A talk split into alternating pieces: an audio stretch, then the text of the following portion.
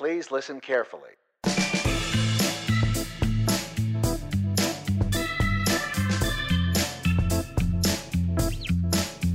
And now, live from the Zudio in McKinney, Texas, it's the Assuming Positions Podcast, featuring two guys flapping gums and being chums, Kevin and Mykie.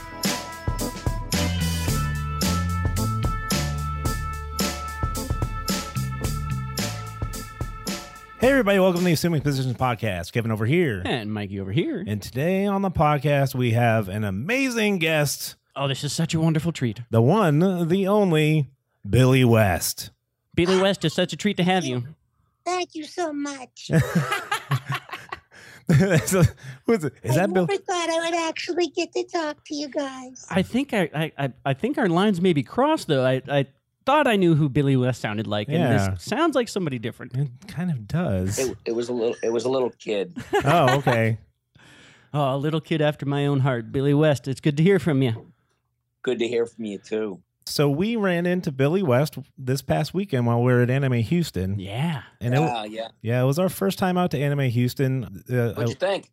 Uh, It was it was a lot of fun. We know the John and Jay from Anime Dallas. We've done Anime Dallas three times, and, Yes. and they lured us down to uh, Anime Houston for the the Well, drive. he's a wonderful guy. yeah, they're they're Yeah, he's a live wire. I love talking to that guy. yeah they're they're great guys. They uh, kept uh, Scott, our producer, and me out late Saturday night. We tr- we kept trying to leave the party, and they kept wanting to do karaoke with us. So Oh, I told them. I told them, forget it. I I would. That's a suicide mission for me. If I if I stay up. If I stay up past like eight thirty or nine o'clock, I'm doomed the next day. Oh, I hear you. it's understandable. How was your time at Anime Houston? I thought it was great, and uh, you know, it appeared to be a smaller show. Maybe it's because it was spread out in different rooms that I couldn't Mm, see. Yeah. But but uh, there was a great crowd of people, Mhm. and it was nonstop for me. And and I got to meet everybody and talk to everybody, and you know, parents that would come up and they'd bring their kids, and I, I just I love it so much. I can't tell you. You know, to hear that there's full grown adults, you know, that were little children when I started Yeah. yeah. and now they they bring their kids and their kids are the kids know what I do and it's just it's surreal Yeah. but it's it's a beautiful thing I mean I will keep doing it till they tell me don't show up anymore it sounds like our plan. Oh, absolutely. And I, that experience, I totally get it. That that that's an, an amazing experience to get to have people come up and tell you the impact that you have. Is that something you get a lot? Like, is a con- going to Yeah. the convention circuit? Is that something you actually do, or is this Um, more of a every every once in a while type of thing? no I do them regularly you know at least once a month and sometimes three times a month because there's so many shows Yeah. like when I started there was only three shows that's a long time ago Wow, yeah. it was it was San Diego Yep. and um, Atlanta and Chicago, Oh Okay. yeah, yeah. and that was it.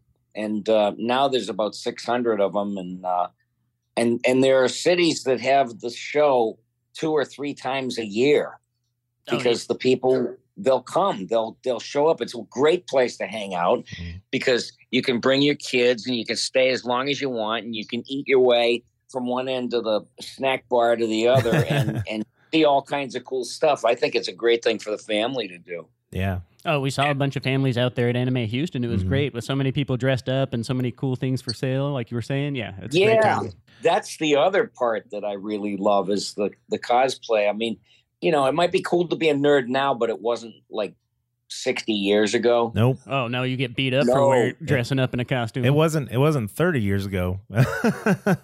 Uh, well, I'm talking sixty years ago, Yeah, yeah. and um, and I was just.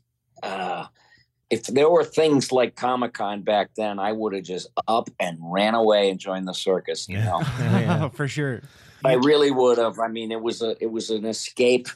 Just occasions like Halloween was the closest I could get to a Comic Con experience. Yeah. Oh, I hear you. And I just I lived for that stuff. I would I put together a Flash outfit because he was my favorite guy.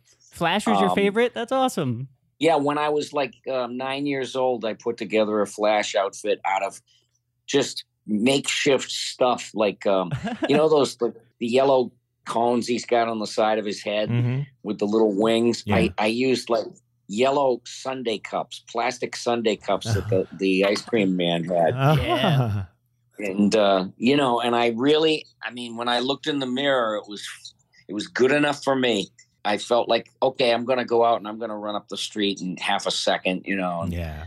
Oh, I'm sure you were at least I 10, mean- 10 miles per hour faster on those feet that day too. yeah, yeah. Well, they were young feet. Uh, you you mentioned adults coming up to you, and I have to tell you that I am pushing fifty right now, but Right. I, I am originally I'm not originally from Texas. I'm originally from the Boston area. I was born in Cambridge. Uh-huh. I was born in Cambridge, Mass. I lived a little bit in North Andover. I grew up in Nashua, New Hampshire. Um, so I WBCN was on in the car, in my parents' car in the mornings, and I would hear the Big Mattress Show, and I didn't even know I was hearing you on there. but oh wow. but I was hearing you, and I- have to tell you, to this day, anytime I see Columbo, I think of Falk and Athol, Falk and Athol. oh my god. Oh Um, my god. because um, you know who loves that? You know who loves that bit? who loves that bit? Penn Jillette. Does he? Oh wow. That's that's Yes. that's it's really funny because I think I was maybe like around twelve or thirteen when that dropped, and that's for for a kid hearing something that on the radio that's that so so, so close to being scandalous, you know, in my dad's car and my dad's laughing and I know, but just the thing is, you have to explain to people that there is actually a city in Massachusetts Yeah. called Athol. yeah, Athol Mass, yeah. Wait, Yeah. you're not just calling me a name? Oh, okay. no, it's Peter Falk, and he's an Athol, and he was going around talking about all, all the stuff there, and people were yelling at him like, "Why are you here, Peter Falk?" Yeah, he said, "Oh, look at this. This is all you got to take a get the camera. Look at this city hall. It's unbelievable. I, I gotta ask. I gotta ask where they got a city hall like that because we don't have one like that at home. That's right. It's Falk in Athol. oh my god. Yeah, it was that, that that I didn't even know I was listening to you. It was just funny voice on the radio, and and then as I get older, I graduate to listening to Howard Stern. I mean, I'm a podcaster over here partly because I loved radio so much, and I love getting on a Yes. microphone and and and. And then I'm listening to Howard Stern, and it's like you, while I graduated up to be old enough to be listening to Howard Stern, you pop up there too, and you're running around Yeah. doing. I wouldn't know who Marge Schott was if it wasn't for you. What's Billy talking about, Robin? I mean, yeah, it, it's it, it, it's it's amazing how like far back your voice goes in my memory. it's it's crazy. I, I know. It's, it's. I was thinking about that today. Um, I was thinking about how lucky I've been. You know, like Yeah. when I go to these shows, I just I'm always reminded like how fortunate I am. I I've never, you know, copped an attitude, you know, about business or success or anything because my heroes weren't celebrities. You know, Mhm. they just weren't. My heroes were like sculptors and artists and musicians, Ah. composers and painters. You know, Creators, um, yeah. Yeah, creators, not celebrities. And um, you know, to sit and have people come over and and have appreciated the work you did, that makes it. That's real. The real reason for it. Mhm. You know, Yeah. I mean, and I all and I I made a deal with myself when I first started out. I said I'm never going to play it small. I'm going to always play it big because you'll never be able to inspire anybody else if you play it small. So the characters had to be more real than cartoon characters. They had to be like people you could know. Oh, I, I wouldn't I wouldn't settle for doing a two dimensional character voice for a cartoon, you know, just like I heard on Saturday morning cartoons that are screeching and clawing, annoying, high pitched genderless voices and you know, I mean, there's nothing real about that. But Mhm. but you know, here I was working for Matt Groening and he showed me pictures of the characters and I said, Oh man, I gotta think long and hard before I open my mouth. And luckily I hit on all cylinders that day. I went with my gut reaction the minute they showed me a picture. The first thing I thought of is what I went with because I've learned to to trust uh, my instinct, my gut. You know, it's like if you Mhm. if you don't listen to it, it gets smaller and smaller, and then it says, "Well, you never talked to me, so I left." That's sage advice right there for Yeah. sure.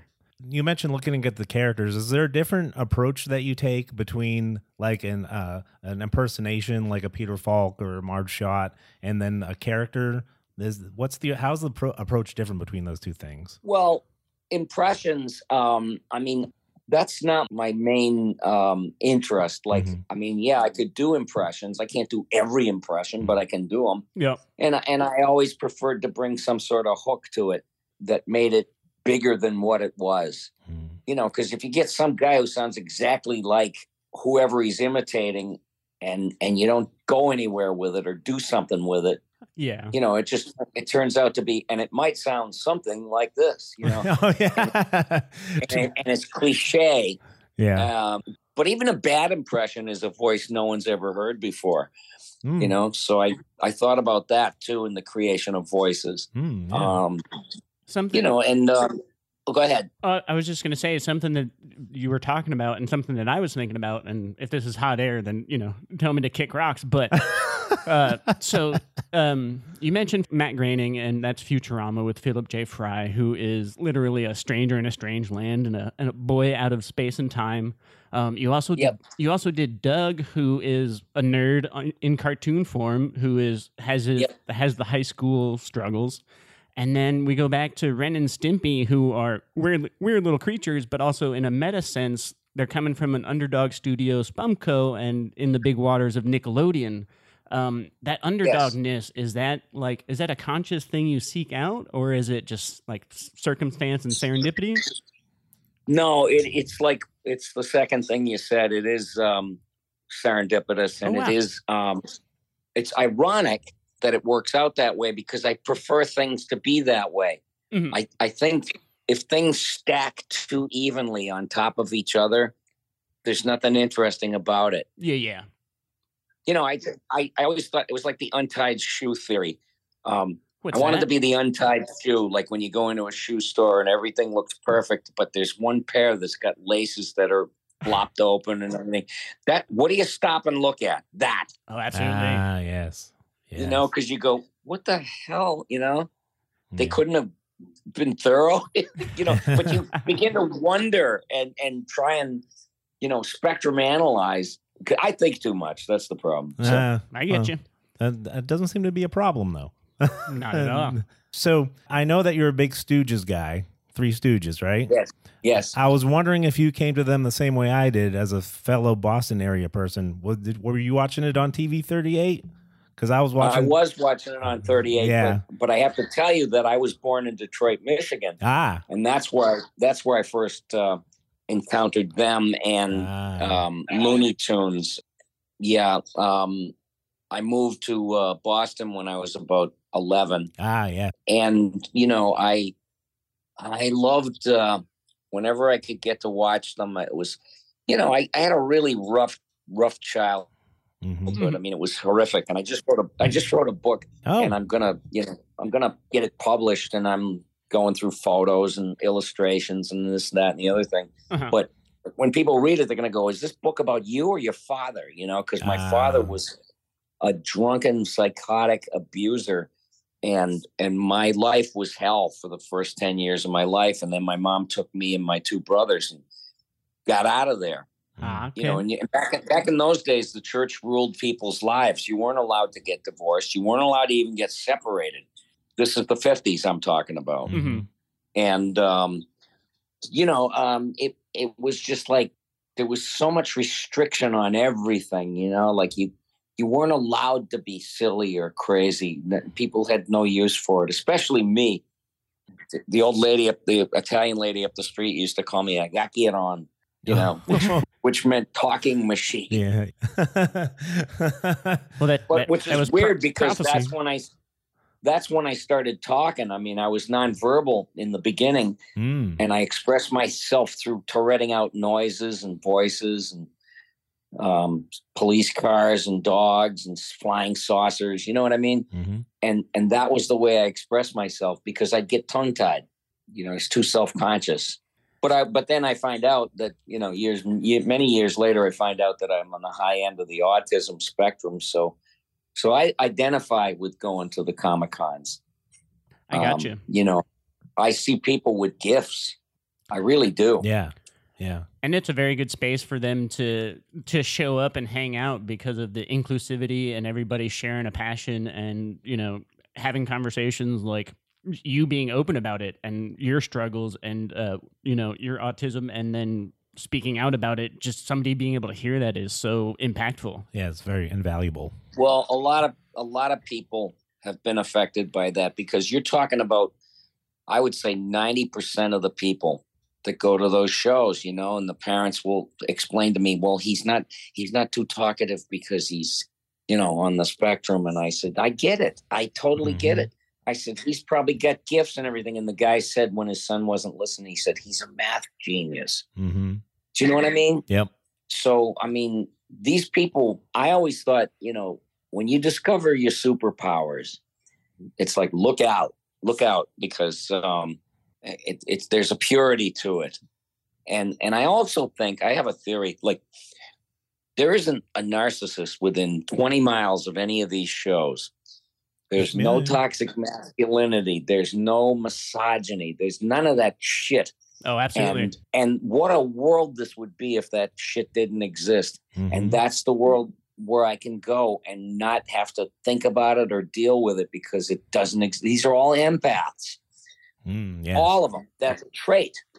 You know and and i also think that it's um the next stage in our evolution you know i really do i mean i i every day i look and i see a, a you know 20 new mass murders and i just read a story about um uh somebody killed somebody else over like a candy bar or something and Yeah. it's like guys full grown men slugging it out on a jet 35,000 feet above the earth, you know, endangering everybody. But, but like full grown men, and you say to yourself, where do these freaks come from? Why, why are they proliferating? yeah why So, so, why but- so much but- aggression Yeah, but I mean, it's getting scary, and and we pretend to look the other way. It's like our newscasters always go, "Well, welcome to the new normal," and I'm like, "No, no, no, no. There's nothing normal about this stuff. This is a new thing, and people are going berserk in record numbers, and and so what's going on while you're not looking?" Is the explosion of autistic births that nobody seems to be able to explain. Okay. You know we look the other way when society is in trouble where we're going to cancel each other out but nature doesn't. Yeah. yeah. And and I, and I think nature had to make an intervention and a correction and I don't think it's too outrageous to to think that. I'm not a scientist you know as the republicans love to say. But uh, I'm not a scientist but, but, I blow you- one on television I was gonna say you voiced a couple of. Yeah, he's, he's voiced a couple of scientists, voiced a couple of Republicans too. yes yes that's true but but I mean it's all in good fun Yeah. Mhm. Um, but but what I'm getting at is that um, I think in hundred years, two hundred years, society might be brought up by the addition of um, all these people on the spectrum. You know, I just think it's uh, nature making a correction. Look at Yellowstone Park. You know, every day yeah some some new imbecile goes in there and tries to do tries to do the Macarena with a buffalo. you know? yeah. and and have their friend videotape it and you know and and the buffalo is nature is standing by just out of frame watching everything happen and and all of a sudden it's like snort you know boom dead. Yeah. guy's dead. And and nature just steps out and says like it was a travelogue you know look you know what do you want me to do? I had to get rid of him Yeah. you know we don't need people like that in the gene pool. I'm sorry. His friend taking the video just happens to be a little smarter than him so he can stay yeah. for today. He knows he doesn't For have to be the, the second slowest guy yeah Yeah. Well, yeah right but i mean that's that's basically how nature works Yeah. Yeah. I just went to Yellowstone over the summer, and they told us that one Yeah. of, one of the buffalo there was four and zero this year. four and zero against Yeah. people Yeah. not surprising there was a specific buffalo. They were counting.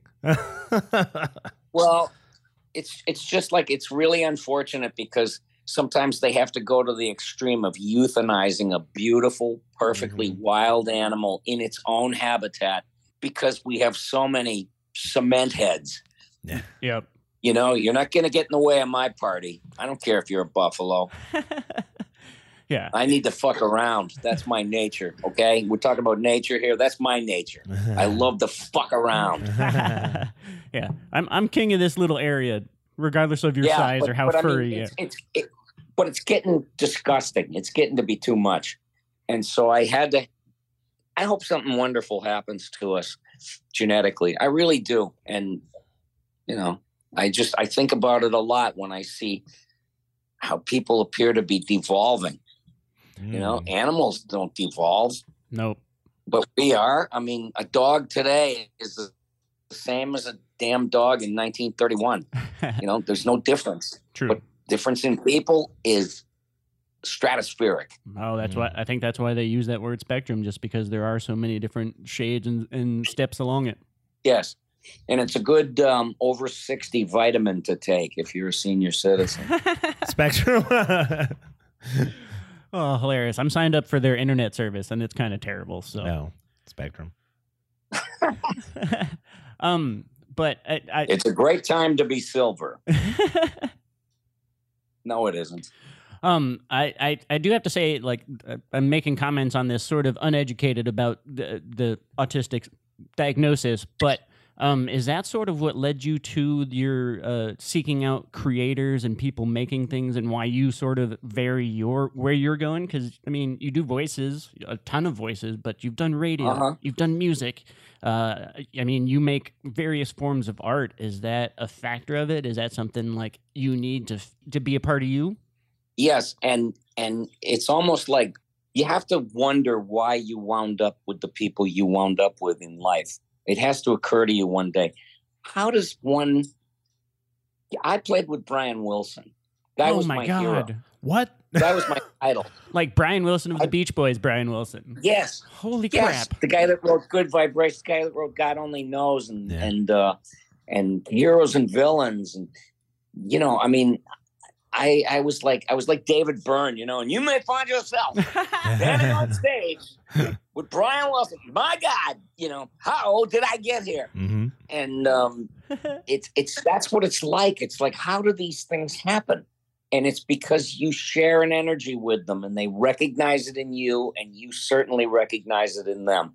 And I, and I've been in that situation at least at least twenty five times with my heroes That's getting amazing. to work getting to work with somebody I watched on television when I was sitting in my own shit. You know? Mhm. No, seriously. My mom let me stay up late when I was about five or six.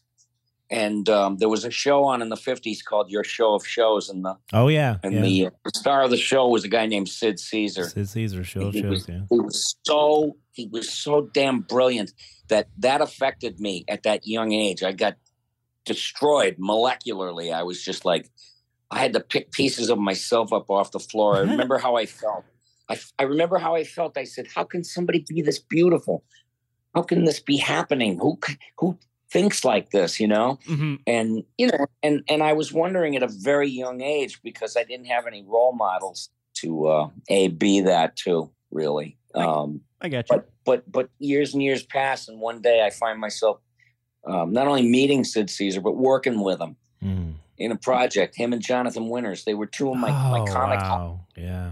yeah but but it is it's very surreal but it keeps happening and it's like it it must be the energy that i put out and and and physics just brings you toward like energy Mm. Yeah. Yeah, because that's something we've noticed. Not only do you have the the huge credential list, but you keep showing up with sort of colleagues and friends, almost like you're bringing your friends along with you, like your John DiMaggio's and your Maurice LaMarche. Like it's not just your name that shows up a bunch. It seems like there's a crew that comes along with you. well those guys are on the mount rushmore you know of, Yeah. of voices they they work a lot because they they know how to reinvent themselves they can give you any uh, give a director anything they're looking for and uh, i hold my colleagues in in high high esteem and i have great love for them all and that includes like you know david cohen and matt groening i mean i can't i don't have a grasp of superlative terms that that, that I can come up with that are adequate to to describe how I feel about Matt Groening or David Cohen. yeah. Oh yeah. You know, it, it'll come out like gibberish if I try to tell them. So I don't. I just, you know, I just drop clues in interviews and stuff. Little nuggets for them to trace along the way It- if they choose. Easter eggs. Yeah, I mean that's understandable. Those everything that has come out of that sphere is just hits me right, you know, where I want. Mhm. You know, from, from the Simpsons to Futurama to now Disenchantment, which I I love Yes. I love so much. Um, but every I love it too. everything's uh, like a level up of a level up of a level up and uh and i i mean i can't get enough of disenchantment at all. Like i s- we saw a we saw a bean cosplayer at one of the conventions we went to and i just about lost it. It made our day. i'm a grown man. Really? yeah. I was like Well- "It's princess bean. Well, I mean, um, you know, when the last run of Futurama came to an end, we showed the the last episode, you know, over at Rough Draft. I think we were in a parking lot and they put up a big, you know, one of those screens that you inflate and you can oh yeah shoot video on it and, and you set up folding chairs and everybody can part of the party and you have a food truck, you know, serving tacos or whatever. And I said to Matt at the end, I said, listen, this has been the honor of my life. I, I just wanted to make you proud and I wanted to always give you more than a thousand percent. And and he and he kept like trying to tell me to shut up, like he was waving. Like he went, Don't, don't, don't, you know.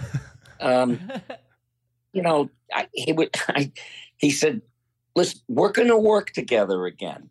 And to me, I thought about it, and it didn't mean that we were going to go right back to doing Futurama. I said he's probably been working on a whole other show the whole time, and and that that was Disenchantment, and he cornered me and Maurice LaMarche and John DiMaggio up at Universal City. There was a Simpsons night of a premiere, and he happened to be there, and we were there, and and he spots us, and he goes, "Hey guys, come over here." He goes, "I want you to be in this new show I got." You know, he was all excited, and um, and I looked. We looked at each other like, you know, the old "You want to go around again?" Yes. One last job. Yeah, well, I I always think the last job is the last job. No, I, I get that sense because that's the thing of us talking to voice actors is it really is like it, it's a it's a skill and a craft. It's something you have to work at and you have to practice because it's not a, a guaranteed thing. It's not your nine to five usual job, you know. So Yeah, and I and I always, you know, invite people that are interested in it. I give them advice. I can try to point them in the right directions. You know, just remembering back to how there was no way you could find out any information about anything. Um, Mhm. Back in the old days, like if I wanted to find out what what the new fall season on television was going to have, there was a yellow teletype page in the back of TV Guide mhm. the only way you could find out anything about show business. It would say, coming this fall, two new space shows, Lost in Space and a show called Star Trek. And you know, and I remember reading it and I that gave me reason to live for another few months. Mhm. You know, oh my God, they're gonna they're gonna do something that just sings to me. And and uh, and what do you know? It sang to plenty of people. yeah but that that was it. It was the mystery because they only gave you that little tidbit and you didn't you didn't have to. Mhm. It wasn't force fed to you twenty four seven and all that. I do have. yeah you know, there was um there was an anxiety that all of us that wo- wound up to be performers is we would watch tv in the days when it went went off at 11 o'clock at night and there were three channels. Hmm three and it was Mhm. black and white. And and you'd be sitting there and you'd have this horrible anxiety that the coolest thing you just you ever saw in your life is going to come to an end in in like eight minutes Mhm. and you'll never ever see it again. That's that's you couldn't help but think that because you never knew when it would run again. They just they didn't tell you stuff like that. Yeah. You know? And so i used to suck it in, like i i'd be like oh i don't know. I i would be just uh i don't know just like a radar dish you know and just pull in as much info as i could. And and then i'd go to school and i say hey did you see that spy show? And it's like no no. Well let me show you how it went you know and i would do the- Reenact it. and i would do the voices that i could remember parts of the dialogue and then when i get discovered a reel-to-reel tape recorder i went i went hog wild i was taping tv shows that i liked and i would listen to these tapes until they wore out i would listen to them late at night i used to tape shows like the man from uncle which was a spy show Oh, that's wonderful. Yeah, I used to tape incidental music because I was a huge fan of incidental music. Jerry Goldsmith was one of my heroes. And, um, you know, I mean, I was just, I was a weird kid when you think about the type of kid that was running around in those days. so I was targeted. I, you know, I, they circled the wagons. I was a wounded bird. And woe was me, you know? So, but yeah. You were you- better know how to run fast after school. run fast or mm-hmm. make them laugh, I guess. yeah, that's kind of what I did. And Yeah. and I remember one time this one kid that used to stomp on me all the time. It dawned on him that I could draw. And and he came over and he was all threatening and then he goes, "Hey, wait a minute. You're not going to draw me, are you?" And I said, "What to make fun of you?" He goes, "Yeah." I go, "No, you're the coolest kid in school. I would never do something like that." You know, and he goes, "Good man." oh my gosh. Oh, this sounds like my youth as well. Like my problem was Yeah. is I couldn't run very fast because I was tubby. Oh well i yeah i had my little stages of weight you know Yeah. but i remember it saved me a few times like humor Yep. and uh and and distracting these these morons you know it's just like they they had the attention span of a gnat Mhm. and you could easily distract them from anything including beating you up you know Yeah. yeah Absolutely. if you were clever enough if you were clever enough you know like wait wait before you kill me Before you And I pound me to sounded like. Fry when I was young. I sounded like Fry when I was 25, I remember. You know, I played in a band and I was like, oh man, I broke a string. Now what am I going to do? Jesus Christ. so you're you're pretty much doing your younger voice when you do fry. That's great. Yeah, I had to pull that on my rear end at the audition because I didn't know I was going to be auditioning for him. I thought they already cast it. Oh. And so I, I focused on the other guys and then they pull out this character, what would you do? And I and I said, God, I gotta think fast. And and what I did was, you know, I remembered what I sounded like when I was 25. I was all whiny and nasally and complainy. And and I remember I was a project for a girl. Uh-oh. You know. I I was like this lost cause. A girl really had her hands full. I was a project, and I thought it'd be cool if Fry was a project for Leela because she's so Oh. decisive yeah. and strong, There you go. and and he's needy, but his heart's in the right place. So she spotted that immediately, and that's the stuff that's important. Yeah, it's the it's putting realism into these these things that people don't think it's animated. It's just a cartoon, but there's so much that goes into it. And I heard you say once that a mistake a lot of people make when they're first getting into it is that they're just trying to rush through the lines and read the lines, and they're not putting any space or speak like people speak. You know, people Yeah. pause, people pause, people stutter, people you know, and they just like try and read Yes. out the line. That's the sitcom uh, influence. You know, the executives they said everything's got to be a f- quick volley back and forth. You know, Yeah. set up punchline, set up punchline, and that the executives instilled the fear in all the performers. Like it's not perceived as funny if there isn't a laugh every thirty seconds or something. oh yeah, they got I'm sorry, the world doesn't work like that, Mhm. and not in my book. And and so, like the Family Guy has like sitcom deliveries Yeah. you know, if you look at the mouth movements of Peter when he's talking, it's like, and I don't know how he does it because I wouldn't be able to do it. I have to, I have to like inhabit the character totally and and try and trying to make it as as um, faithful or realistic as I can. You know, it's like when you when you're watching a sitcom, the the executive thinking is like, well, if one Jim Carrey is funny, imagine if we had six of them. Oh, jeez. it has to be six times as funny, right? yeah, but that's the that's the mentality. And then they go, you know, everybody, every girl, little girl who's five years old comes into the scene and delivers some overly thought out, you know, comedic monologue. It's like it's crazy. If no, not everybody can be wise ass or funny. You know, there's got to be give and take in the characters. And all the best writers know how to move them around. They know how to move characters around the way it should be and um, and luckily um, the writers' strike, um, the WGA has made some huge inroads. I heard, and I I yeah, it can't sounds like wait. they're making headway for sure. Yeah. Yeah, I can't wait. I mean, it, it needed to happen because we had to get some good stuff done for people, and if that's what's working out, then thumbs up across the board. Mhm. Yes.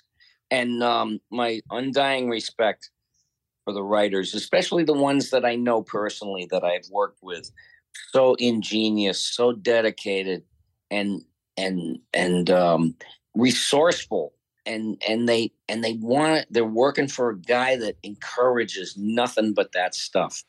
You know, like take it, take it up, take it further, take it to another place. And I don't mean like outrage. Yeah. I mean make it better.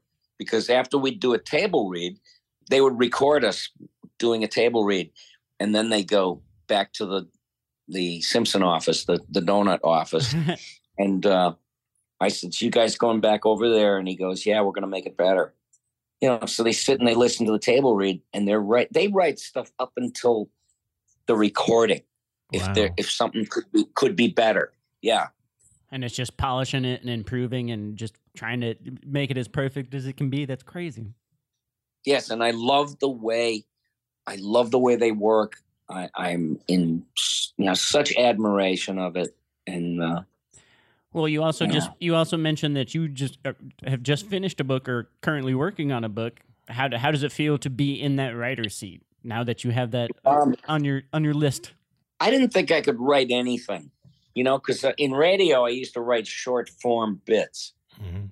You know, they couldn't be any more than a minute, or the program director would be, you know, on your ass. Like, you know, what did I tell you? You know, everything had to be about get in, get out, and the, the commercials are the priority. And radio is just a, a delivery system, you know, to bring uh, customers to advertisers. Yeah. That's why radio exists. Mm-hmm. And, to sell um, soap. Yeah, plus I didn't see it that way, and neither did the guy I was working for. Luckily, uh, Charles Laquidara, Oh, he was an artist, Legend. You know- Legend.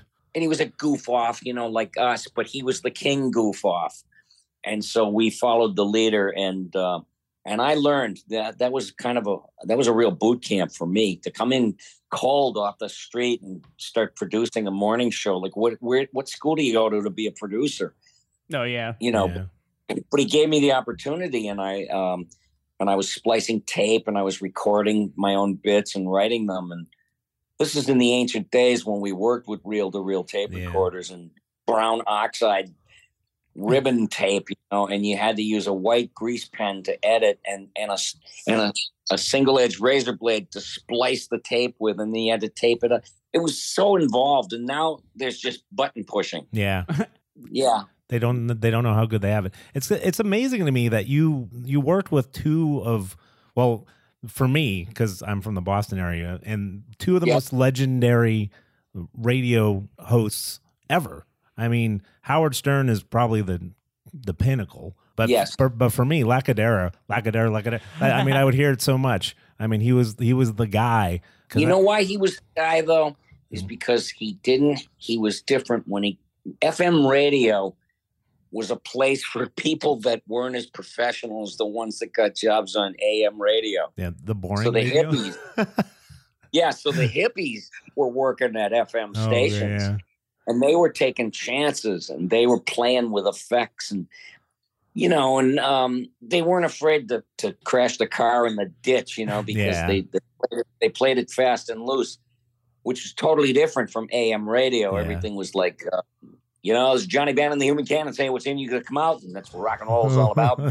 yeah, Eat this slop here, we got some friends, Mr. Roy Orbison, 1961 you know, yeah. and uh, and and I used to say to myself, "Who talks like this? Yeah, I know. I know. Nobody, I know. nobody." So Charles was just different, and he had that Boston accent, Yep.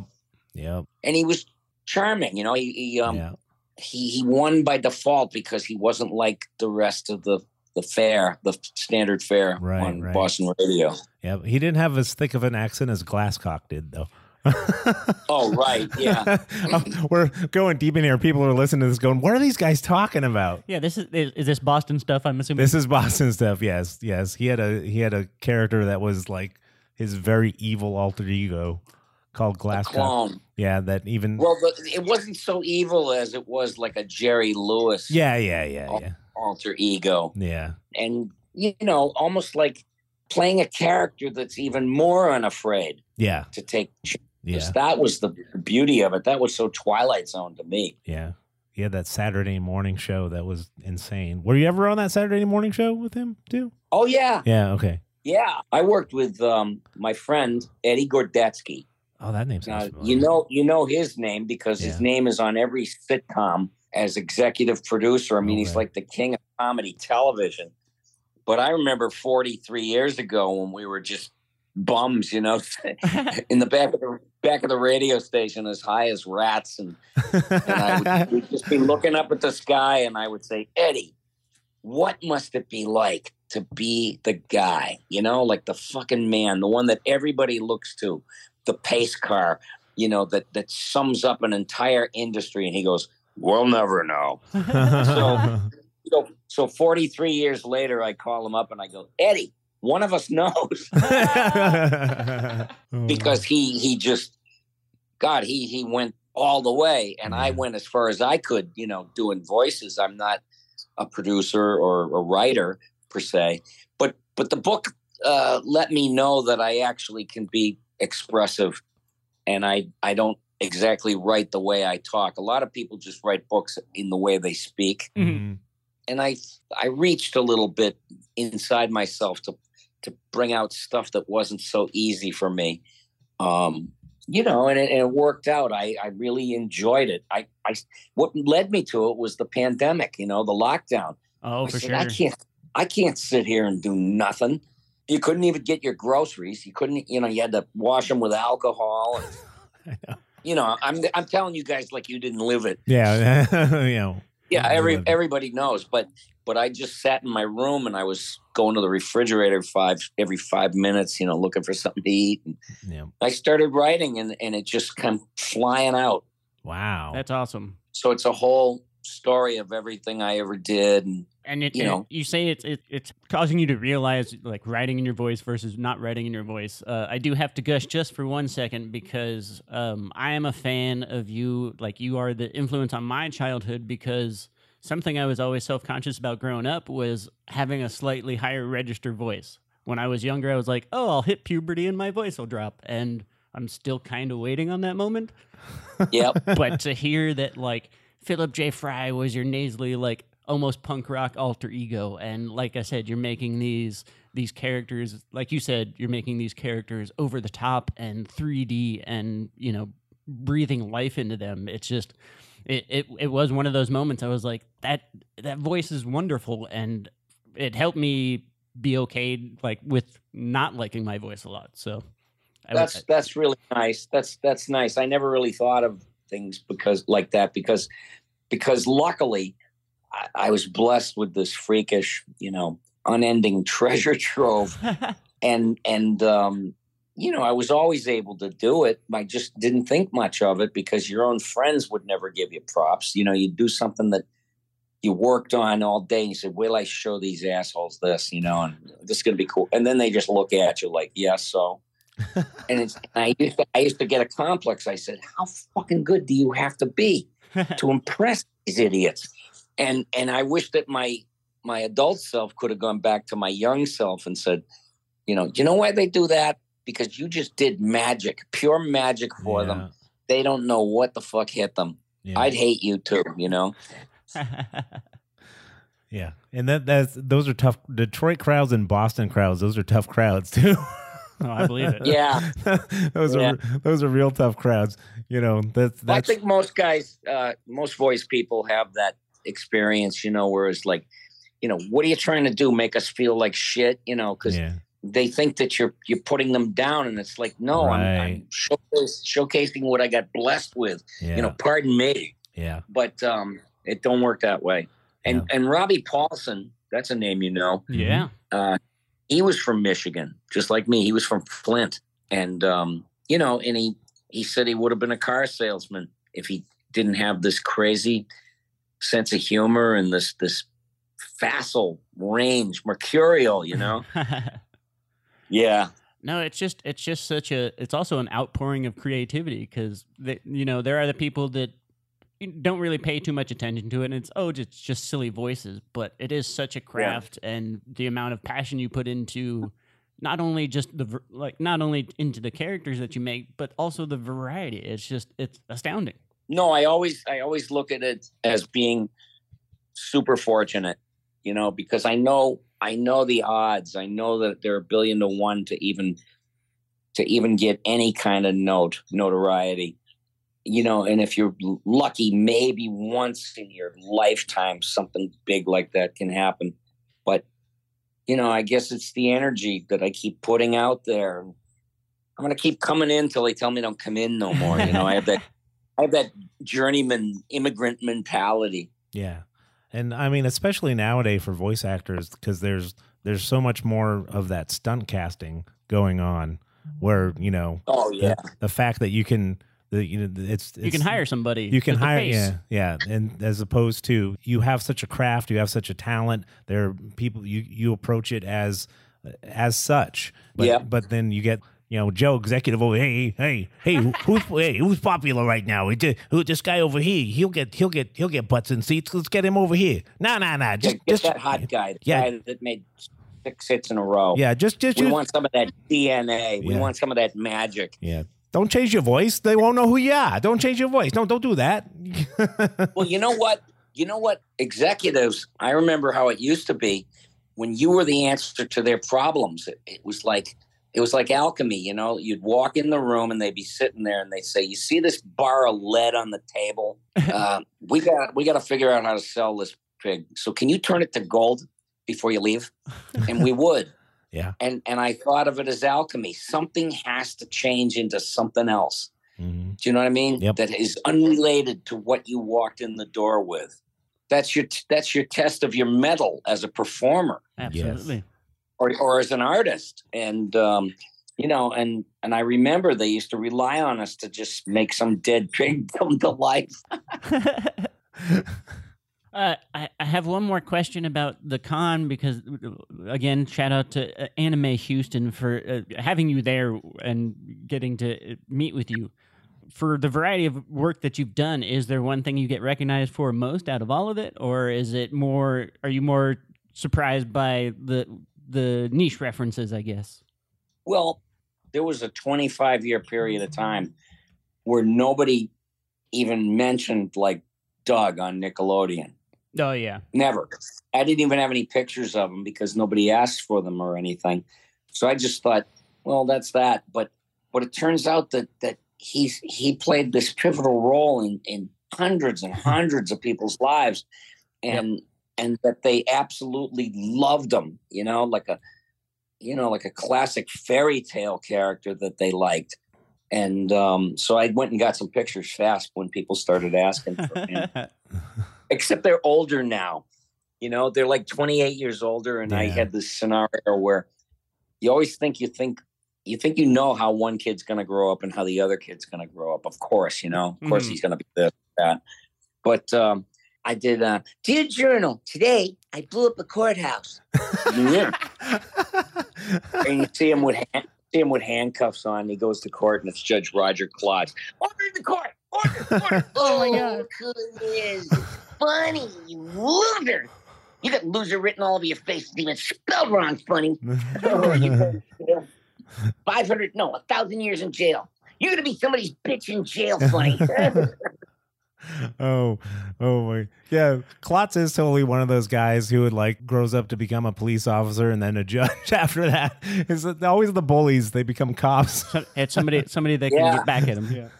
Yeah. Yeah, that's that's a um a- an axiom. yeah, It's it's parable. It's uh, you know And I'm I, I'm continually impressed just the fact that it, you you can have the, the most drawn out conversation with yourself and any amount of guests can show up. That's wonderful. it's the rewards of a misspent youth. I imagine that has to get crazy in the studio then when you're like because they're probably with Futurama alone you're probably you know you're having a conversation with three different versions of you at, at some points.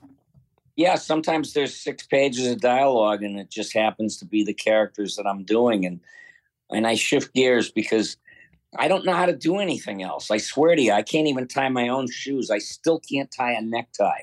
I can't get my mind around it. I just can't. And I struggle with seatbelts. but ask me to do a Fran Drescher impression. That's autism. Oh, There you go. oh, yeah. Then the, and Fran Drescher is very relevant now from the strike. Look at that. I know. You people are crazy. so, do you literally do all the you shift between the voices? You don't record one guy and then record another guy? no, that's how we did it on Ren and Stimpy. Oh, wow. That's amazing. That is Through a- the script is one character. No, I do it in real time because because they don't have that much time. They don't have that kind of time to edit like crazy. Wow, that's So- amazing. Try to give a rock'em sock'em performance uh, the first time and just roll through it. Wow, I'm Yeah. I'm sure they compensate. of- uh, I, am sure they compensate you well, but I, I think you need more compensation for that kind of work. Jeez, Louise. well, a, a lot of people on the show do the exact same thing. You know, Maurice switches deftly between characters, Wow. and so does Tress MacNeille, Wow. and so does Johnny DiMaggio to different degrees, and um, and Phil, you know, he can do it, and Dave Herman is a master. Mhm. Dave does all these characters that are totally like he can make you laugh with one word. I mean, that's, that's his that's his six gun. You know, that's his specialty. Yeah, he also seems like one of those guys. He, he is one of those guys. You go look up his name, and then you see that like the character listing for him is like eight different characters, and you're like, oh wow, I didn't even realize that. It must, Yeah, it mu- yeah. must be amazing to sh- be in uh, the room with people like that. I can only imagine. I can see why you have that. Like, I can't believe I'm here right now. I can. Yes, I always feel like that. Yeah. I, I really do. I mean, if you go in a studio and there's all these genius level performers and and you're rooting for them, you know, you're not yeah. competitive. You know, one one person, you know, firing on all eight cylinders and raises the bar, it's only going to help you. Yeah. Oh Yeah. yeah, that feeding off that energy, absolutely. Oh yeah, crazy manic energy all the time. Because there'll be something that happened in the news, and one of us will come in and start the ball rolling, and then everybody will jump on it, and you know, it's like whole whole comedy diatribes will appear, complete with voices, and you know, that just makes me want the uh, the sitcom little side shot of the person walking by the room and hearing the conversation of the voices and being like, "What is happening inside of that room?" Like totally unaware. yeah.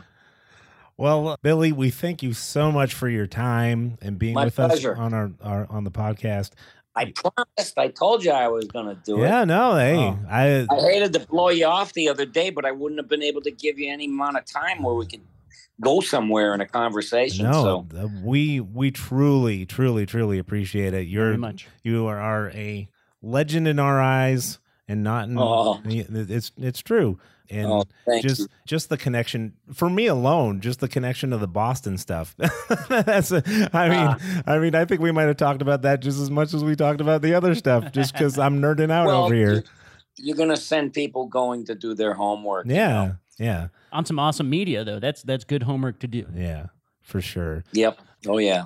So, Indy, thank you so much for being here. When is the book coming out? Do you know? oh, yet? gosh. I have no idea. I'm going to Okay. get it to a publisher, but, you know, I mean, I think I put my heart and soul into it just like anything else that I would do.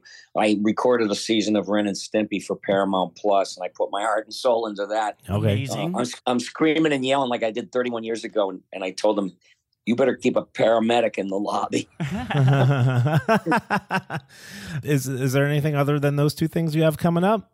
Well, I'm still doing um, M&M's commercials with Yeah. J.K. Simmons, who's the Oh, yellow M&M. Yeah, the yellow M and m That Christmas commercial is like iconic now, and Well, that was that was done over 30 years. I know, right? Yeah. and I remember the day we did it, and I I knew back then that J.K. Simmons was a national treasure. I knew it right away. Yeah. And and look at all the stuff he's done. I Holy know. moly! Yeah. Yeah, for sure. Yeah. He wins an Oscar, and two days later, he's like, "Uh, red."